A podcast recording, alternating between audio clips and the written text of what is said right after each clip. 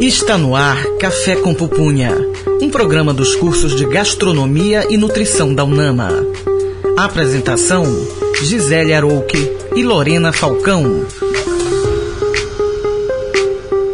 Olá, ouvintes! Estamos começando o programa Café com Pupunha aqui na Rádio Nama 105.5 FM. Eu sou Lorena Falcão. E eu sou Jaime Kirra. Este é um programa dos cursos de Gastronomia e Nutrição da UNAMA. Excelente, Jaime. O programa de hoje está imperdível, né? A gente vai falar sobre o tema do laboratório ao copo, as leveduras e a fabricação de cervejas. Nossos convidados são Gustavo Holanda. Ele é formado em licenciatura em Biologia, mestre em Genética e Biologia Molecular e é doutor em Virologia. Atualmente é professor dos cursos da área da saúde aqui na Universidade da Amazônia, campus Alcindo Cacela. Também é pesquisador colaborador da seção de Arbovirologia e Febres Hemorrágicas do Instituto Evandro Chagas. Além disso, nosso outro convidado também é Bernardo Pereira. Ele é formado em Publicidade e Propaganda pelo CESUPA, possui formação em sommelier, profissional de cervejas pelo Instituto da Cerveja Brasil, é pós-graduado em Tecnologia Cervejeira pela Escola Superior de Cerveja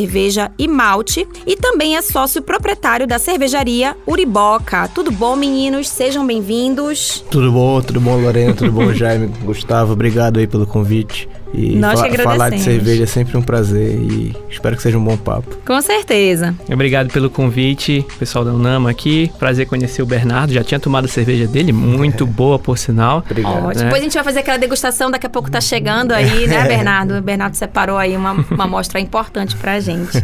Muito bem, meninos, sejam bem-vindos. Esse papo promete, certo, Jaime? Certo, esse papo tem muito a, a enriquecer durante a conversa. Muito bem. Cozinha Sonora em Cena. Damile, vamos começar com música? Nada melhor do que começar com música, né, Jaime? A banda britânica de rock alternativo Arctic Monkeys foi formada em 2002 nos subúrbios da Inglaterra, ainda fazendo shows por todo o mundo com os integrantes Alex Turner, guitarra e vocal, Jamie Cook, guitarra, Nick O'Malley, baixo e Matthew Helders, bateria. Why Do You Only Call Me When You Are High é uma das suas músicas mais tocadas e adoradas nos pubs de Belém. Ouviremos agora Arctic Monkeys com a música Why Do You Only Call Me When You Are High.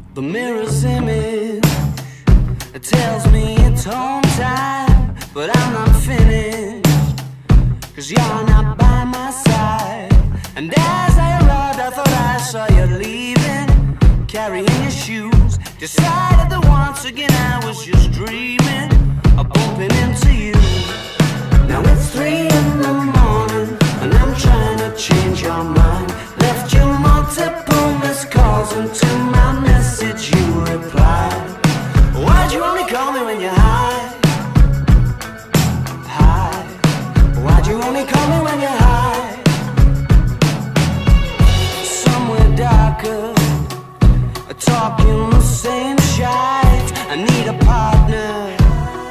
Well, are you out tonight?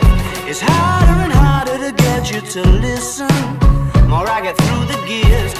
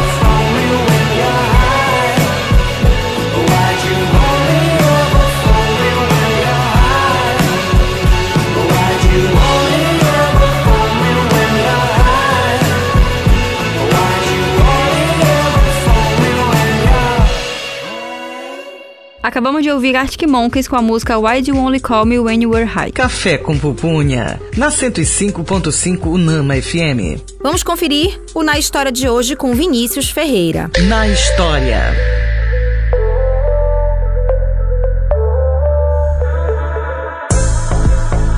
A prática da cervejaria se originou na região da Mesopotâmia, onde a cevada cresce em estado selvagem.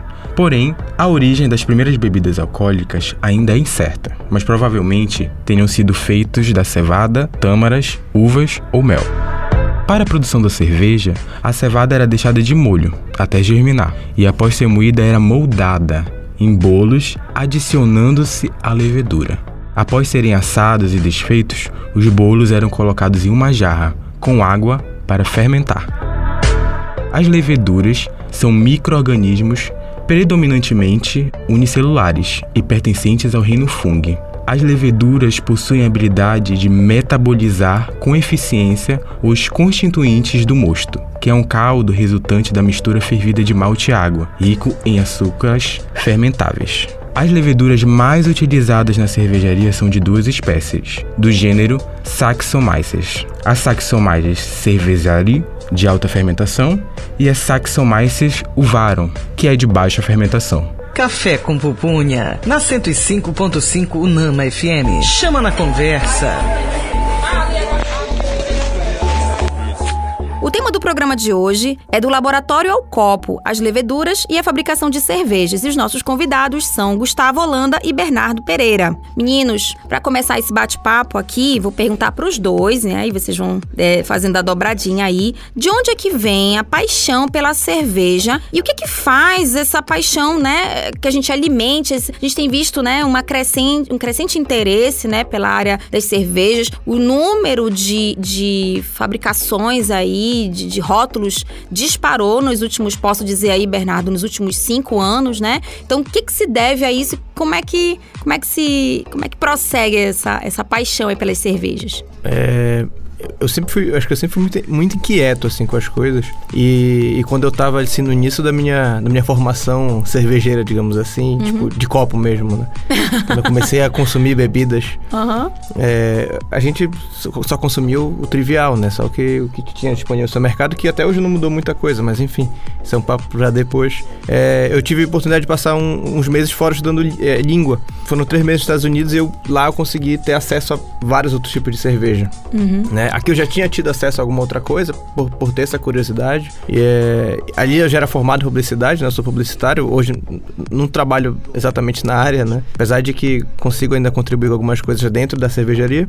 É, e aí aquilo ali abriu bastante a minha cabeça, né? Aquele universo de várias cervejas diferentes e, e estilos, e, enfim. E, e aquilo acendeu aquele negócio de eu falei, pô, acho que eu posso deixar que isso seja um né? hobby é, uhum. e tornar isso uma profissão, né? E aí fui atrás de estudar, primeiro fiz meu curso sommelier, né, que para entender bem os estilos de cerveja, serviço, tudo mais.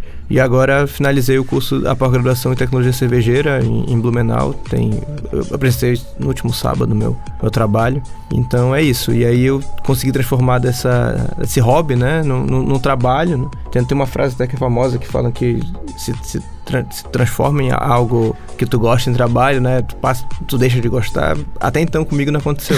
Até porque eu acho que não seria tão fácil, né? Uhum. Se, tratando, se tratando de cerveja. Certo. E pro Gustavo, como é que foi? foi bem parecido, bem parecido com o Bernardo. Na verdade, acho que pela, pela, pela, quantidade de tipos de cerveja que a gente tem hoje em dia, nem se compara com o que era antigamente. E eu acho que todos nós começamos com as cervejas simples de antigamente, há muitos anos atrás aí, né? Uh, já eu já tenho uma certa idade, não sou um, um, um menininho, mas eu comecei a tomar cerveja há uns 10, um pouco mais de 10 anos, uns 15 anos atrás, e a gente começava sempre com aquelas cervejas basiconas de supermercado, né? Nesse início, eu, eu, ser sincero, eu não gostava tanto não, porque uh, era muito comum e era aquele mesmo gosto para tudo praticamente, né? Com os últimos anos aí a gente tem uma variedade tão grande que isso chama mais atenção, eu acho que tanto do público que bebe por diversão, até um público que quer se especializar e quer ir para um caminho uh, ah, para entender um pouco mais de cerveja. Então, uh, uh, o interesse vem mais com as, os diferentes sabores que a gente tem hoje em dia do que mais simplesmente do que, por exemplo, um, uma pessoa que, que, ali começou a beber ali depois da, da depois dos 20 anos que quer beber somente para beber, né? Hoje em dia a gente tem mais uma degustação também e isso chama muita atenção e que foi que me chamou muita atenção. Perfeito. Inclusive, Bernardo e Gustavo, é, incluindo essa parte de 10 anos atrás, a gente não ter essa variedade de cervejas que a gente tem hoje. É, antigamente tinha Kaiser, tinha é, Kaiser. A, a, original, é, cervejas assim, é comerciais, digamos assim, né? Então, é, hoje é uma oportunidade muito grande, é, não só para os jovens, mas também para os adultos também. É, saborear a cerveja é, de um sabor diferente, um, um aroma diferente, né? Por exemplo, tem umas cervejas é, mais doces, é achocolatadas, tem a nossa tradicional também, que é a ipioca, né? Uma avermelhada, tem a de cupuaçu, tem a de bacuri. Então é, eu acho que quem nasceu nessa época tem esse privilégio de provar essas cervejas especiais, não é verdade? É, além, além desse, disso que tu citaste, também tem a questão de saúde também, né? Porque as cervejas convencionais hoje tem até mudado um pouco, mas elas são cheias de adjuntos químicos, principalmente, que a longo prazo não, fazem, não vão fazer bem para a saúde, né? Então falando de cerveja artesanal, que é realmente quem explora esse, esse lado de outros estilos de cerveja, outros tipos de cerveja. Normalmente são, só é usado são os, os quatro ingredientes básicos da cerveja, né? Água, malte, lúpulo, levedura. E aí vai ter alguma, alguma fruta, alguma coisa diferente, como tu citaste também, né? De acordo com cada receita, cada cervejaria. Sim, tem as é, cervejas não alcoolizadas também, né? Também, que é uma tendência, né? Hoje uma tendência é, é cerveja sem álcool ou cerveja com menos teu alcoólico, né? E também sem glúten. Então a gente já vê mais no mercado também, já vê cervejarias apostando, né? Em cervejarias menos alcoólicas, em cervejas menos alcoólicas, é, em cerveja sem glúten ou cerveja sem álcool. Ah, perfeito, meninos. Olha, eu não gosto de cerveja. Eu, mas eu, eu, acho, uma... eu acho que vocês vão me convencer, mas que daqui pro final, quando chegar a degustação, acho que daqui pra mais tarde. Eu acho que na verdade. A Jéssica tá aqui no estúdio, que é sócia do Bernardo, ela tá só me olhando aqui. Pera lá, já calma, calma, Jéssica. Vou, me, vou melhorar minha opinião. Eu acho que na verdade ninguém nasce gostando de, de uhum, cerveja. Eu sim. acho que a gente adquire esse, esse paladar. Porque a cerveja naturalmente tem aquele gosto amargo, né? E nem todo mundo é propenso a esse gosto amargo. E eu, eu acho que é uma questão de, de adaptação. Ah, legal, é, Gustavo. Eu tenho uma outra teoria que Sim. não existe quem não goste de cerveja. Existe a pessoa que ainda não é. encontrou a cerveja certa. Muito é bom. É verdade. Excelente, é excelente. Essa sacada é boa, né, Jéssica? Muito bem. Cozinha Sonora em Cena. E vamos de mais música, certo, Damile? Vamos, Jaime. Faz parte do meu show do álbum Ideologia de Cazuza, ex-membro da banda de rock Barão Vermelho, é um cover sensacional do cantor e poeta Cartola, um dos maiores da história da música brasileira. O vocal e performance instrumental dessa música é ótima para se ouvir num barzinho com os amigos ou sozinho em sua casa num belo final de semana. Ouviremos agora Cazuza com a música Faz Parte do Meu Show.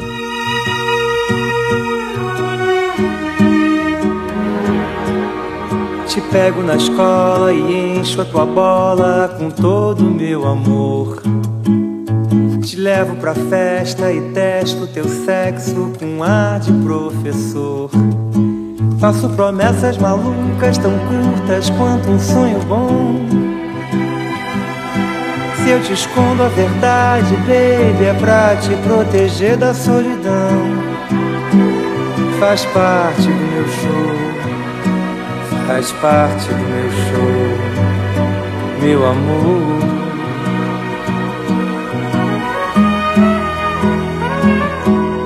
Confundo as tuas coxas com as de outras moças, te mostro toda a dor. Te faço um filho, te dou outra vida pra te mostrar quem sou. Vago na lua deserta das pedras do arcoador digo alô ao inimigo, encontro um abrigo no peito do meu traidor. Faz parte do meu show, faz parte do meu show, meu amor.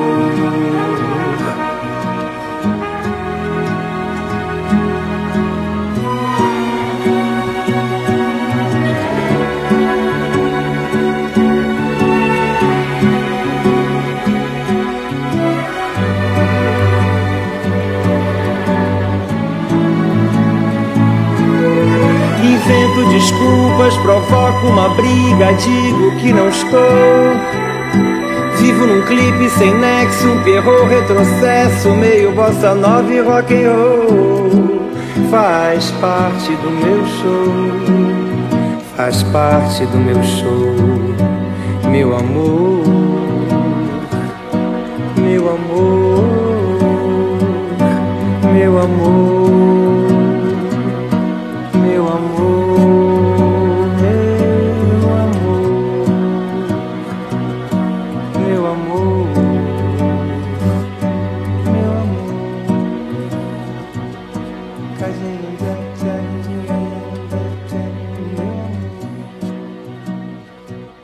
Acabamos de ouvir Cazuza com a música Faz Parte do Meu Show. Café com Pupunha, na 105.5 Unama FM. Daniela, qual a dica de filme de hoje? Oi, Lorena. A dica do filme de hoje é Como a Cerveja Salvou o Mundo, de 2011. Produzido pelo Discovery Channel, o documentário mostra como a bebida participou de vários momentos da história da humanidade e até como ela foi decisiva para alguns destes momentos. Café com Pupunha, chama na conversa.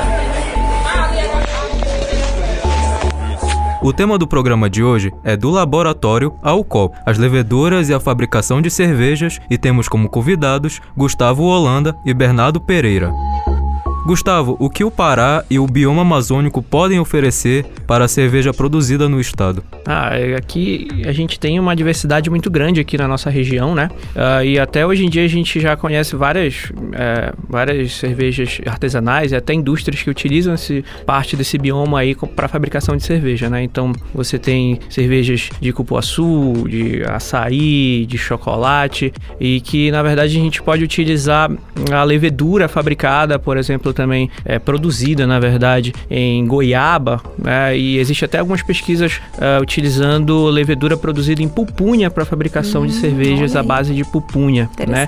Na verdade, não é que tenha pupunha na cerveja, ela vai ter ali um, um aroma, né, ali semelhante a essa pupunha, né, que na verdade utiliza-se a levedura, que é um, um microorganismo aí. Então, o nosso ambiente aqui, ele tem uma variedade muito grande de frutas é, que a gente pode aí é, explorar essas frutas e quem sabe aí no futuro ter mais e mais mais sabores diferentes de cervejas e outras bebidas alcoólicas também que podem ser utilizadas. Muito bem. Meninos, é, eu acho interessante também essa questão do, do que o Gustavo falou, porque eu, part- particularmente, olha, tá aí, Gustavo, ou Gustavo já, Bernardo, acho que é daí por isso que eu tava muito centrada, né, naquela cerveja tradicional, como o Jaime falou, né? Então, como eu ainda não ampliei meu leque aí, ó, já, já me interessei por chocolate.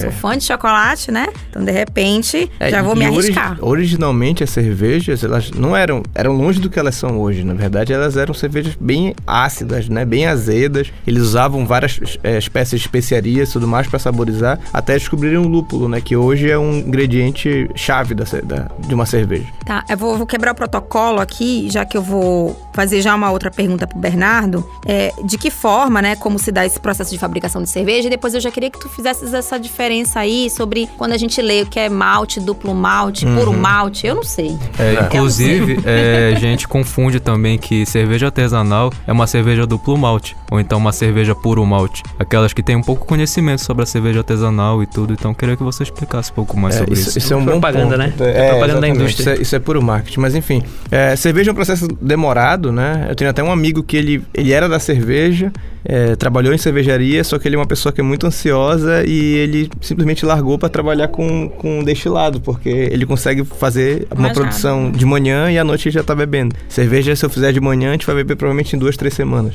né? Às vezes quatro. Então é um processo que é lento, né? Então a gente começa com a, com a mostura, né? Que a gente mistura o grão, né? Que é o malte, com água, né? E, e- e essa essa mistura que a gente vai fazer, vai ferver depois, ela vai dar o açúcar para a levedura depois fazer o serviço dela durante 5, 7 dias, em média, ali, às vezes um pouquinho menos, às vezes um pouquinho mais, dependendo da levedura, dependendo da cerveja. É, e aí depois disso a gente já tem um tempo de maturação, que é o tempo de estabilizar aroma, estabilizar sabor na cerveja. A gente tem que tirar né, alguma parte sólida que ainda tenha, de, de resto de levedura e tudo mais, né? Às vezes um, um aroma indesejado, ajustar o gás carbônico, e então é um processo que ele é demorado, né? Tem muita gente às vezes que até me vem me perguntar quando é que você vai ter cerveja? Fala, ah, tá produzindo, ah, então já posso tomar? Falo, não, tem que esperar um pouquinho, porque é, não é um processo rápido, né? Então tem que ter bastante paciência. É, sobre os termos, eu acho que é puramente marketing. A, a, grande indústria das cervejas, né, ela começou a utilizar esses termos para tentar testar qualidade nas cervejas, ou como se estivesse vendendo cervejas diferentes, né? Uhum. Então uma cerveja duplo malte nada, nada mais é que uma cerveja com dois tipos de malte, né? Existem vários tipos de malte, né? Isso é uma prática muito comum no mercado há, há anos, né? Só que ninguém tinha explorado por esse lado, né? Todos os insumos normalmente são daqui. Por exemplo, se eu vou fabricar uma cerveja, além dos ingredientes que a gente falou que são diferenciais, uma fruta, por exemplo, uhum. é, normalmente esse malte, ele é de, daqui do Brasil. É normalmente só a água que a gente usa. Porque hum. existe uma maltaria no Brasil, existem duas maltarias no Brasil. Uma, uma, uma é da Ambev, então é, só é feita cerveja da Ambev, né? E uma que é agrária, que é uma maltaria que fica no Paraná, que ela normalmente abastece os cervejeiros menores, né? As cervejarias menores a, também abastece as grandes, né? É, mas, assim, às vezes até por conta de logística e custo, a gente acaba utilizando o malte importado mesmo. Né? Lúpulo, existe uma tentativa no Brasil de, de criar essa cultura de, de lúpulo, né? de cultivação de lúpulo, mas ainda muito pequena, muito relevante. Então, realmente o que a gente usa acaba sendo. Precisa de, de uma estrutura um pouco complexa Sim, principalmente o clima. É, clima, é o né? clima, o principal é o clima. De é, onde então a gente consegue obter normalmente? Normalmente, hoje, nos, dos Estados Unidos. A maioria vem dos Estados Unidos. Mas também tem lúpulo alemão, tem lúpulo que a gente chama do Novo Mundo, que vem da Austrália, da Nova Zelândia. Uhum. Japão produz lúpulo, Argentina produz lúpulo. São regiões frias, né? Ah, entendi. Tem essa relação, né? Exatamente. Temperaturas mais baixas são melhores. Isso. Né? E as leveduras, normalmente também a gente, a maioria das vezes a gente usa de fora. Então acaba isso, inclusive, né? é, impacta no valor da cerveja, né? No fim das contas, porque a maioria dos insumos vem de fora. Então a gente acaba pagando muito alto. Então as cervejas artesanais são mais caras, não é porque elas são diferentes ou porque. É, também, né? Porque, enfim, a gente usa. Mão né? de obra e insumos, né? Exatamente. É insumo muito caro, os impostos também. Uma cervejaria pequena paga o mesmo imposto que uma cervejaria grande. Às vezes até mais. Então isso acaba tornando as coisas bem desequilibradas, né? Inclusive os equipamentos são caros também para produzir uma. Sim, caríssimos. É. No nosso caso, no caso, puxando para a Oriboca, né? Nós somos uma cervejaria cigana. Isso é um, isso é um, uma, uma, uma forma de, de, de, negócio e um termo muito comum no Brasil. São cervejarias que não têm fábrica própria, né? Então a gente terceiriza uma produção em outro local, justamente porque o, o, o investimento numa fábrica é muito alto. Então as receitas são nossas, a venda é nossa, a distribuição é nossa, só que a gente produz na Amazônia, né? Então a gente paga o aluguel para fazer a produção, depois a partir de então a, a, a, é a nossa parte que entra, né? Uhum. E as receitas são nossas, né? Também tudo mais. Muito bem. E a marca de vocês já tem quanto tempo? A gente vai fazer três anos agora em novembro. Ah. É, a gente abriu ali no. quase chegando na pandemia, então. Sim. O primeiro ano foi bem, foi bem complicado. A gente planejou durante um, um ano o negócio todo para né, acontecer.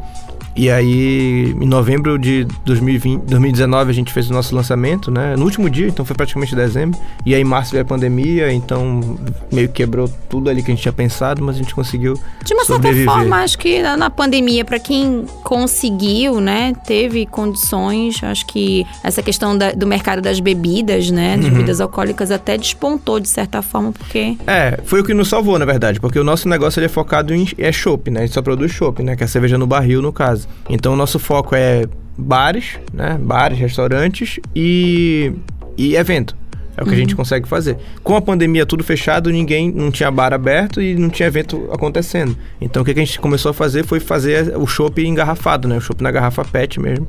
Foi uma, não, não foi algo planejado nem nada, foi uma, uma, uma uma série de emergência mesmo, e acabou que deu certo. Querendo ou não, a gente conheceu muito do nosso público ali, quem eram as pessoas que bebiam na cerveja, tinha um feedback mais, né, mais concreto, porque a gente vende para bar e o bar vende para milhares de pessoas, né? Uhum. Num, num, período longo assim de tempo.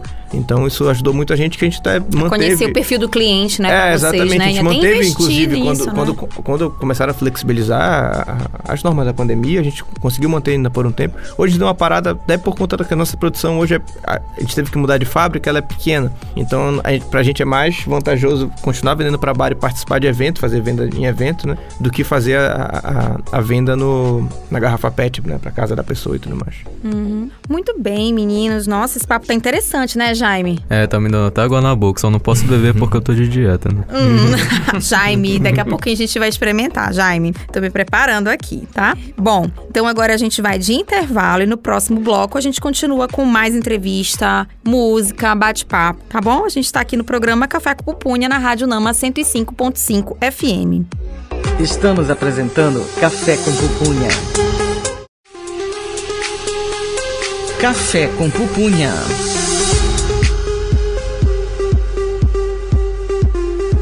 Estamos de volta com o programa Café com Pupunha e o tema do programa de hoje é do laboratório ao copo, as leveduras e a fabricação de cervejas. Os nossos convidados são Gustavo Holanda, ele é formado em licenciatura em biologia, mestre em genética e biologia molecular e é doutor em virologia. Também é professor dos cursos da área da saúde aqui da Unama Alcindo Cacela. É, e por fim, é também é pesquisador colaborador do Instituto Evandro Chagas. O nosso segundo convidado é Bernardo Pereira. Ele é formado em Publicidade e Propaganda pelo CESUPA, possui formação em sommelier profissional de cervejas pelo Instituto da Cerveja Brasil, é pós-graduado, já saindo do forno, né, Bernardo? Exa- é exatamente. pós-graduado em Tecnologia Cervejeira pela Escola Superior de Cerveja e Malte. Além disso, é sócio proprietário da cervejaria Uriboca. Cozinha Sonora em Cena. Damile, vamos começar esse segundo bloco com música. Claro que sim, Jaime. Composta pelos irmãos Josh Kiska, vocal, Jake Kiska, guitarra, Semi Kiska, baixo e amigo de infância Daniel Wagner, bateria, na cidade de Greta, nos Estados Unidos, a banda Greta Van Fleet é a nova geração do rock. Jovens e criativos, os garotos de Greta não dispensam uma boa cerveja após os shows. Ouviremos agora Greta Van Fleet com a música The Cold Wind.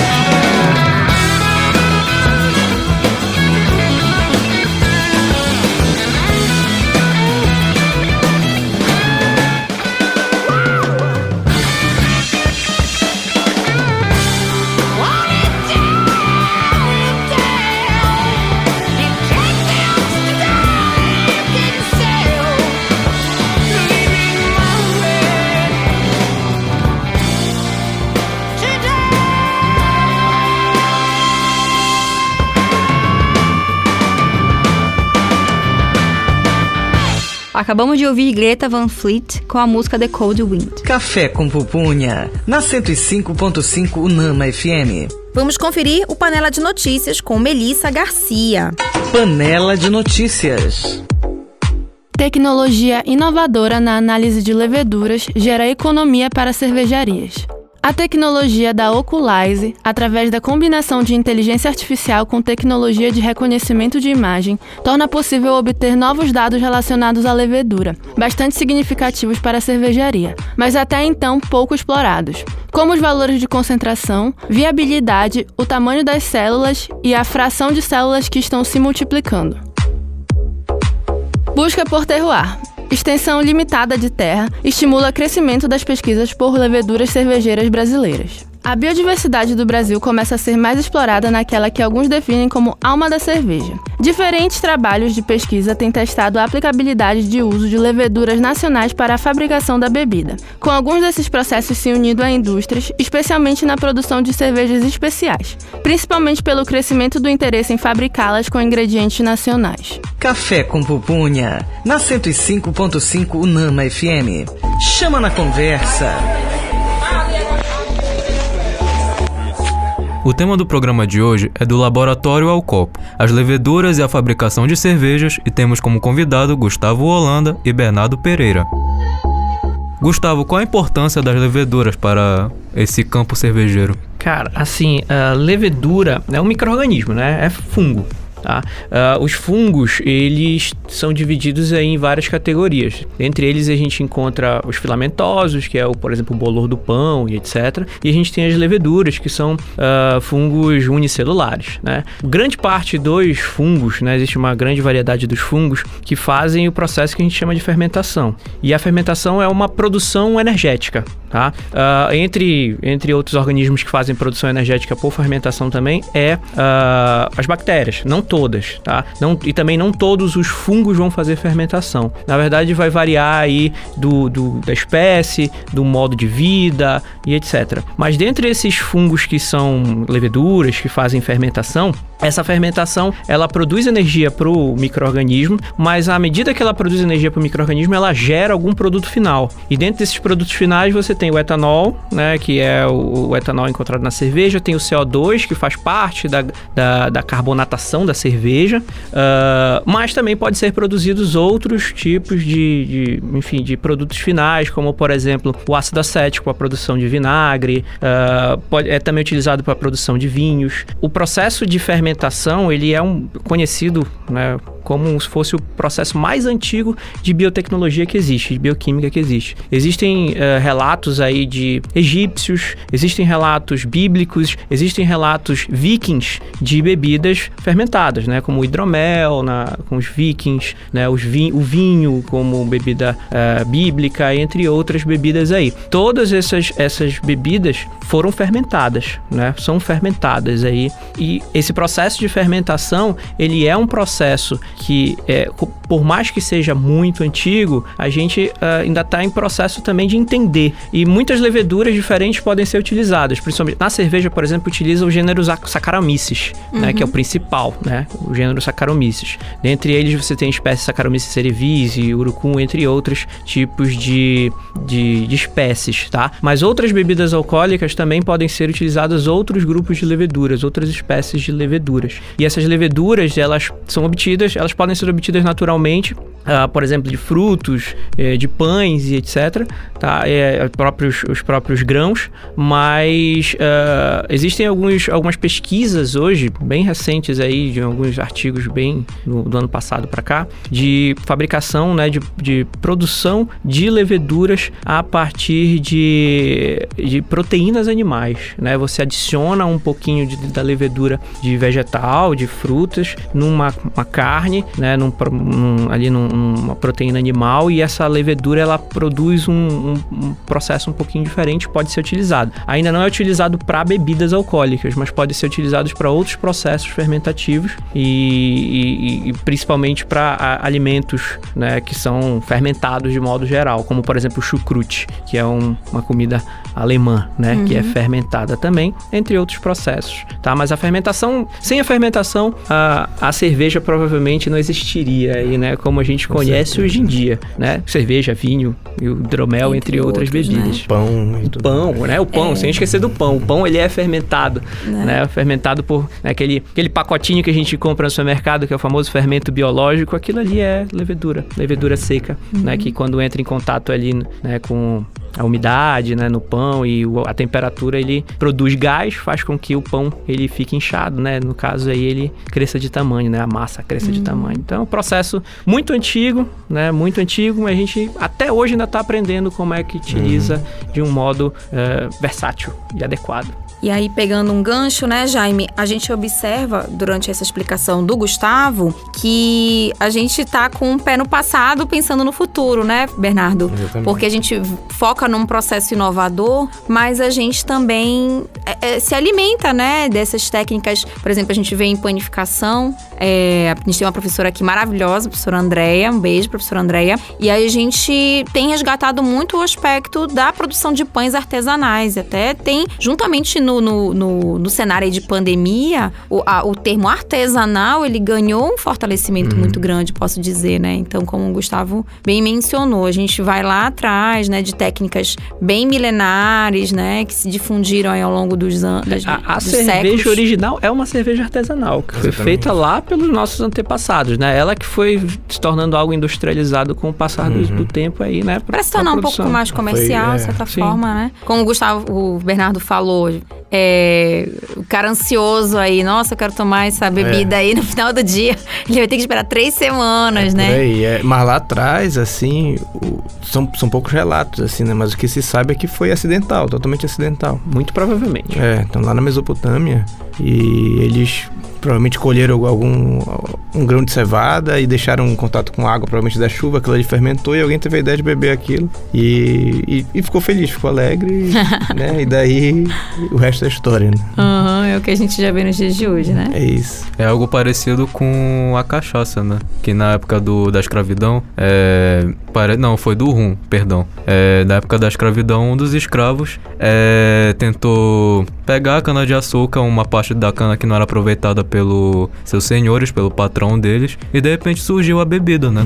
Então, às vezes, é algo muito é, inesperado que a, a gente acaba é, é, criando é uma bebida diferente, né? Exatamente. Eu queria até fazer um adendo do que o Gustavo falou, porque tá bem recente na minha cabeça. Eu conheci recentemente uma cervejaria na Bélgica chamada Cantillon, que eles fazem cerveja de fermentação espontânea. Então é um processo que aparentemente parece muito arcaico e acaba virando algo extremamente, hoje é extremamente sofisticado até, né? Porque ao invés de fazer a fermentação nos tanques fermentadores como toda cervejaria do mundo faz, eles fazem uma fermentação numa piscina de cobre, é, num ambiente extremamente sujo, né? E, é, e, é- e esses micro-organismos do ambiente que vão fazer, vão fermentar a cerveja. Então as cervejas são todas safradas, né? Porque tu não vai ter um controle, né? De, de Microbiológico, de, É, né? exatamente, nada. Então, pô, é uma loucura. Uma experiência, assim, pra quem gosta de cerveja, é, é fantástico. E cervejas muito diferentes, né? Normalmente são cervejas bem ácidas, né? Muito Brettanomyces também, que é, que é uma... muito- na maioria das vezes, o Gustavo acho que consegue falar mais do que a maioria das vezes, até contaminação. Muita cervejaria usa de propósito, né? Pra ter ali um, um perfil de, de estábulo, né? Um, um, um aroma de couro, é, couro velho, alguma coisa assim na cerveja. Isso é, isso é, bem, isso é bem engraçado, porque falando assim parece é, estranho. Olha, né? Mas- Bernardo, tu já Não. tava me convencendo, Mas, ó, Bernardo. não é, de repente, não é tu declinou arcaico. a conversa. Tem que mudar esse termo. Não é arcaico, é rústico. É rústico. Rústico. É rústico. É isso, É melhor. perfeito, é melhor. É, vende melhor, É né? vintage, né? É vintage. Vintage. É cringe. Muito bem, meninos. Pegando aí de novo, né, essa, essa informação que o Bernardo trouxe, né?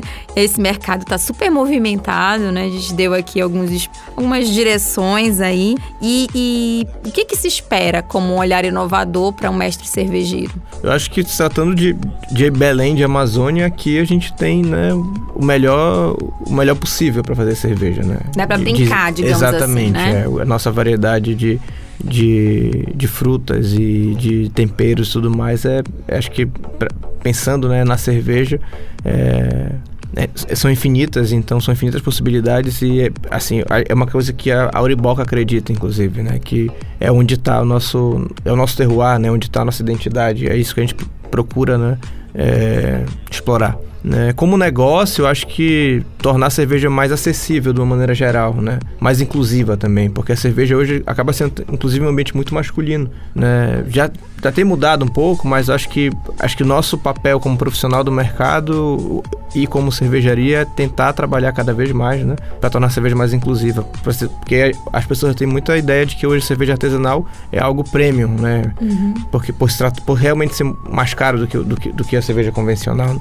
Né? Mas não, ela não é mais cara por, por, por ser premium, ela é mais cara por uma série de outros fatores que eu até citei ainda agora, né? Então acho que é trabalhar para tentar trazer uma cerveja cada vez mais democrática, cada vez mais acessível, né, financeiramente e mais inclusiva também. Mas sem também deixar de investir na, na, na no retorno financeiro da tua formação, né? A gente sabe que para ter essa especificidade, não, você teve que ir para fora, você teve que ter uma formação que não é, além de não ser barata, também não é rápida, né? Não é um curso assim que você faz em duas horas, né? Então você tem que estudar bastante, tem técnicas, como você falou, você trouxe uhum. bastante informação pra gente que não dá para começar, né? Do, assim, sem ter uma direção de conhecimento científico de fato também, né? É, isso aí eu acho que até é um problema, mas acho que até é um problema natural se tratando de um mercado novo, né? uhum. né? O mercado cerveja artesanal do Brasil, ele teve um boom mesmo de 5, 6 anos para cá, então é um mercado novo. Então muitas pessoas vêm, se interessam, só que às vezes não, não procuram um caminho, não vou falar caminho errado porque não sou ninguém para falar o caminho dos outros, mas, né, acho que deu para entender. Sim. Então, acho que a, a principal, minha principal dica até é que a pessoa procure se especializar, procure se profissionalizar, porque assim a gente vai ter um mercado melhor, um mercado mais profissional, né? E a tendência não é só eu, o Bernardo ou a Uriboca ganhar como todo, né? todo mundo, né? Todo, todo, todo mercado. Então, hoje o Brasil, por incrível que pareça, apesar de ser um mercado novo, é um dos países que mais formam profissionais de, de cerveja, né? Em várias, várias vertentes de curso. Então, isso é interessante, porque a gente tem opção, né? Então, tem campeonato? Tem campeonato sommelier, né, que são os melhores sommeliers, fazem uma série de provas e, e, e se define né, o melhor no final. E tem concurso de cerveja, muitos concursos de cerveja, uhum. né, tanto no Brasil quanto de fora. As cervejas brasileiras, inclusive, ganham muitos concursos, tanto, tanto no, no Brasil, na América do Sul, na Europa, nos Estados Unidos. Então, existe, né? É, é, é, é, tipo, aquele tipo de coisa, né? Às vezes não é, não é o, o melhor dos indícios, mas é algo importante também, né? Algo que, que fomenta e, e qualifica o nosso mercado, né? Uhum. É, são mais de 100 tipos de cerveja, né? 100, 120 tipos de cerveja e está sempre em constante atualização. Os guias de cerveja, que são lançados a cada dois, três anos, é, sempre vêm com um estilo novo, né? Então o Brasil hoje tem um guia, né? Que é a Catarina Sauer, que nasceu em Santa Catarina, mas é um, é um estilo brasileiro, né? Que são cervejas ácidas com fruta. A ideia é essa, né? A grosso modo, é, a, a ideia é essa. Isso aí é, isso aí é, pra gente, pro mercado, é muito bom também. Perfeito, meninos. Cozinha Sonora em Cena. E agora, para fecharmos de música, qual a boa da Mili? Então, Jaime, a Blitz é uma banda carioca criada em 1980, considerada uma das maiores bandas do rock nacional. Hoje é formada por Evandro Mesquita, vocal e guitarra, Fernanda Abreu, backing vocal e Guto Barros, guitarra. A música Você Não Soube Me Amar nos faz lembrar dos tempos mais simples onde era mais comum encontros com uma boa companhia e cerveja gelada. Ouviremos agora Blitz com a música Você Não Soube Me Amar. Sabe essas noites você sai caminhando sozinho, de madrugada, com a mão no bolso? E você fica pensando naquela menina, você fica torcendo e querendo que ela estivesse. Aí finalmente você encontra o broto. Que felicidade! Que felicidade! Que felicidade! Você convida ela pra sentar. Muito obrigada. Garçom, uma cerveja. Só tem show. Desce dois. Desce mais. Amor, deixa uma porção de batata frita. Ok, você venceu. Batata frita. Aí, blá blá blá blá blá blá blá blá blá. Você diz pra ela: Tá tudo muito bom. Tá tudo muito bem. Mas realmente mas realmente eu preferia que você estivesse.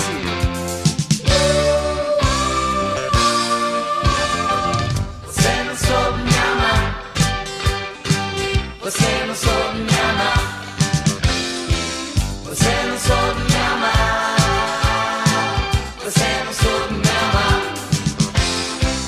Todo mundo dizia que a gente se parecia Tô cheio de tal e coisa, coisa e tal.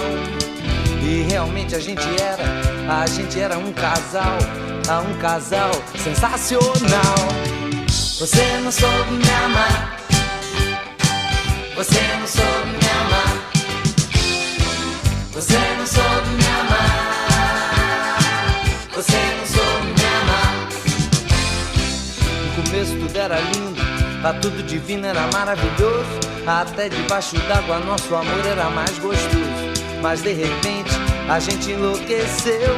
Ah, eu dizia que era ela, ela dizia que era eu. Você não soube me amar. Você não soube me amar. Você não soube me amar.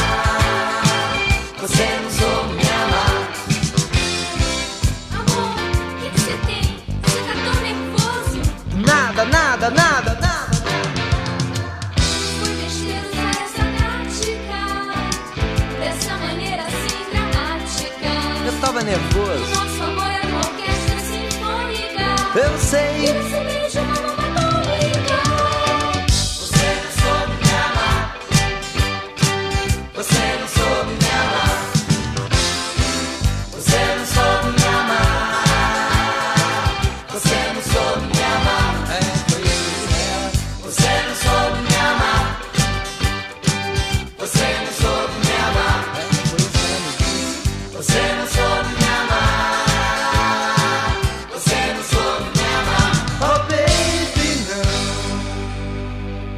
Acabamos de ouvir Blitz com a música Você Não Soube Me Amar. Café com pupunha, na 105.5 Unama FM. Daniela, qual a dica de livro de hoje? Oi, Lorena. A dica do livro de hoje é O Guia Oxford da Cerveja, escrito por Oliver. Neste livro, o autor agrupou o vasto conhecimento e as pesquisas de mais de 165 especialistas da bebida fermentada mais popular do mundo, oriundo de mais de 20 países. O resultado disso é um livro completo sobre cerveja, a história da bebida, o processo de produção, variedades do lúpulo e cevada, estilos da cerveja, harmonização gastronômica e muito mais. Café com pupunha, chama na conversa. O tema do programa de hoje é do laboratório ao copo, as leveduras e a fabricação de cervejas e temos como convidados Gustavo Holanda e Bernardo Pereira. Então, Gustavo e Bernardo, né? Lógico. Nossos convidados especiais aqui. Tava mencionando numa conversa anterior de que o mercado cervejeiro ele tá chamando muito jovem, uma galera bem bacana, né, e tal, que quer aprender um pouco mais sobre essa arte da, da gastronomia, né, porque é, por mais que a gente não queira, é uma área da gastronomia, né? Enfim. É, então, quais são as dicas que vocês dão para quem quer começar nesse ramo? Em, em relação à minha área, eu penso assim que por mais que seja um, um- um ramo da gastronomia, também tem um grande ramo da ciência dentro disso aí, né? Então, para você, por exemplo, desenvolver um novo sabor, você tem que testar esse sabor, tem que testar várias vezes, tem que refazer várias vezes. Então, eu acho que também tem uma grande parte científica nisso aí, né? O gastrônomo, ele é um cientista que ele vai testando as coisas para chegar num ponto onde, é, digamos, é, é, agrada o paladar da maioria da, da, da- da população, né? Da maioria dos seus clientes. Então, é, utilizar é, essas, essa grande variedade de temperos e frutas que o Bernardo comentou, que eu comentei também anteriormente, é, eu acho que isso é um grande futuro pra gente aqui, né? E pros, pros jovens aqui que queiram seguir esse caminho. E no futuro aí a gente ter mais e mais tipos de cerveja, mais tipos de, de bebidas e que agrade todo mundo, que até agrade a Lorena, por É, exemplo, daqui a pouco. Daqui a né? pouquinho, daqui a pouquinho. né? Então, eu acho que é, a área da ciência também, né? Porque, por exemplo, a minha formação é na área de microbiologia, né? De trabalhar com bactérias e fungos, né? E eu me, intere- eu me interessei muito por, por cerveja e por bebidas alcoólicas fermentadas por causa dos micro-organismos também, né? Então, estudar eles, ver como eles se comportam. Resultado a- final, Isso, né? e até melhorar não só o gosto, mas melhorar a produção, para que a gente tenha uma produção cada vez maior e mais adequada, né, sem contaminações, né, ou bebidas Com contaminações, etc. Controle de qualidade, Controle né? de qualidade. E não só mostrar essa variedade também, mas como também também ter, é, mostrar, é, conscientizar as pessoas também de que a cerveja, tanto cerveja quanto também be bebida é destilada, que não é só se embebedar, não é só beber, entendeu? Mas também é mostrar pra eles que é uma ciência. Exatamente. É uma ciência, por exemplo, é apresentar para eles é a temperatura, tem é, é, detalhes assim de que a gente tem que colocar a cerveja em determinada temperatura e tudo, uhum. tem uma degustação específica e tudo, então é muito importante isso. É, a cerveja no Brasil, é, acho que hoje tem mudado um pouco a imagem, mas ela não teve uma imagem boa, né, durante muitos anos, então Acho que é o surgimento das cervejas artesanais e o descobrimento das pessoas de novos, de novos sabores e tudo mais, acho que tornou a cerveja um pouco mais democrática, digamos assim. Eu acredito que seja a bebida mais democrática de todas, porque uma cerveja ela pode ser o básico que a gente conhece, ela pode ser muito amarga, ela pode ser doce, ela pode ser azeda, ela pode ser uma infinidade de coisas, né? Ter, ter, ter fruta, ter especiaria e tudo mais. Então dificilmente tu vai encontrar uma bebida que seja que aceite tanta coisa assim, né? É, então, e voltando sobre, sobre, a, sobre a dica, né? Das pessoas que, que, que querem, né? Seguir essa... Eu acho que é, o que eu falei ainda agora é, é procurar realmente se, espe se, especializar, né? E muito cuidado com o conteúdo de internet. Isso aí é, é, bem, é bem perigoso, inclusive. Tem muita informação errada, muita coisa que... que eu tinha até um professor que falava que é o cachorrão cervejeiro, né? Ele usava esse termo que é aquele cara que não sabe, não tem a mínima ideia do que ele tá falando. Ele escreve num blog de internet e por algum motivo milhares de pessoas é, leem e, e, e, é, e, espalha né, é, uma grande quantidade de desinformação. É, e até falando sobre a gastronomia, né, que tu falaste, eu acho que, que é importante falar que o sommelier de cerveja ele é um profissional que ele pode também sugerir uma cerveja para acompanhar um prato, né, fazer uma harmonização de cervejas, que é quando tu cria um, um outro sabor, então tu eleva tanto a, a, cerveja quanto quanto quanto teu prato de comida, né, e, e pode ter certeza que tu vai encontrar uma cerveja para todo prato de comida que exista no mundo. Dificilmente tu não vai conseguir uma contaminação, uma combinação, desculpa. É, por exemplo, já que a gente acabou de passar do Sírio aí, uma das minhas harmonizações favoritas é comer uma maniçoba ou com uma Hawk Beer, que é uma cerveja feita com malte defumado. Então, aquele defumado da maniçoba ele, ele completa com aquele defumado da cerveja. E, pô, pra mim, pra mim é, é, bem interessante, é uma delícia e uma cerveja que normalmente o pessoal sente o aroma e já fala que, pô, tem cheiro de bacon. Não é bacon, na verdade, é malte defumado. Né? e, e, normalmente ama e odeia. A pessoa, ela adora, que é o meu caso, ela não gosta nada, que é o caso da Jéssica, que tá ouvindo a gente. Muito bem. E o do Gustavo? Gustavo, harmoniza com o quê? Ah, eu gosto de tudo.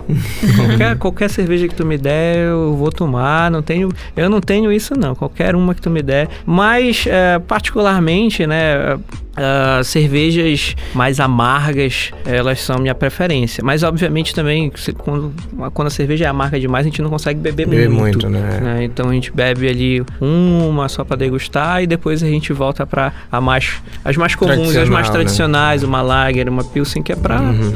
manter ali uh, a, o né, a social aí de ficar bebendo também uhum. um certo tempo. Mas cervejas amargas, para mim, são as minhas preferidas. Muito bem, meninos. Esse papo ficou maravilhoso, não foi, Jaime? Ficou perfeito, é. Muita conversa boa aí. Espero que o público tenha adorado esse tema e com certeza vai trazer muita gente aí é, para esse ramo da ciência, né? Com certeza. E esse foi nosso programa Café com Pupunha. A gente agradece aqui a presença dos nossos convidados. Gustavo, muito obrigada, viu? Quiser divulgar aí suas redes sociais. Ah, minhas redes sociais não tem muita coisa de cerveja, tem muita coisa de música. Ah, legal. É Mas, é verdade, se, é verdade. Se se interessarem com alguma coisa de música, até vi aqui a camisa do Iron Maiden, né? Por sinal, tem umas músicas é, gravadas lá, né? Então, se quiserem me buscar no, no Instagram, Holanda GM. Tá? No Instagram, lá tem algumas gravações que eu faço. Verdade, Gustavo. Muito bem, obrigada. E o Bernardo? É, obrigado pelo convite primeiro e obrigado, Gustavo, pelo papo. Eu tenho Instagram, mas não me sigam, sigam Cervejaria Uriboca. é isso. Instagram, Instagram, Facebook, no Twitter é Cerveja Uriboca. Muito bem, muito bem, meninos. Eu sou Lorena Falcão. E eu sou Jaime Kirra. Na locução também estiveram os alunos Damília Ferreira, Daniela Lira, Melissa Garcia e Vinícius Vieira. Nos sigam no Instagram Café com Pupunha Unama FM. Interaja conosco e dê sua opinião. Você pode acompanhar o programa Café com Pupunha no Spotify e no Deezer, como podcasts. Essa é uma produção dos cursos de Gastronomia e Nutrição da Unama, Rádio Unama FM, Direção Geral, Betânia Fidalgo, Coordenação, Mário Camarão, Operador de Laboratório, Heraldo Cruz. Tchau, pessoal! Você ouviu Café com Pupunha, um programa dos cursos de Gastronomia e Nutrição da UNAMA.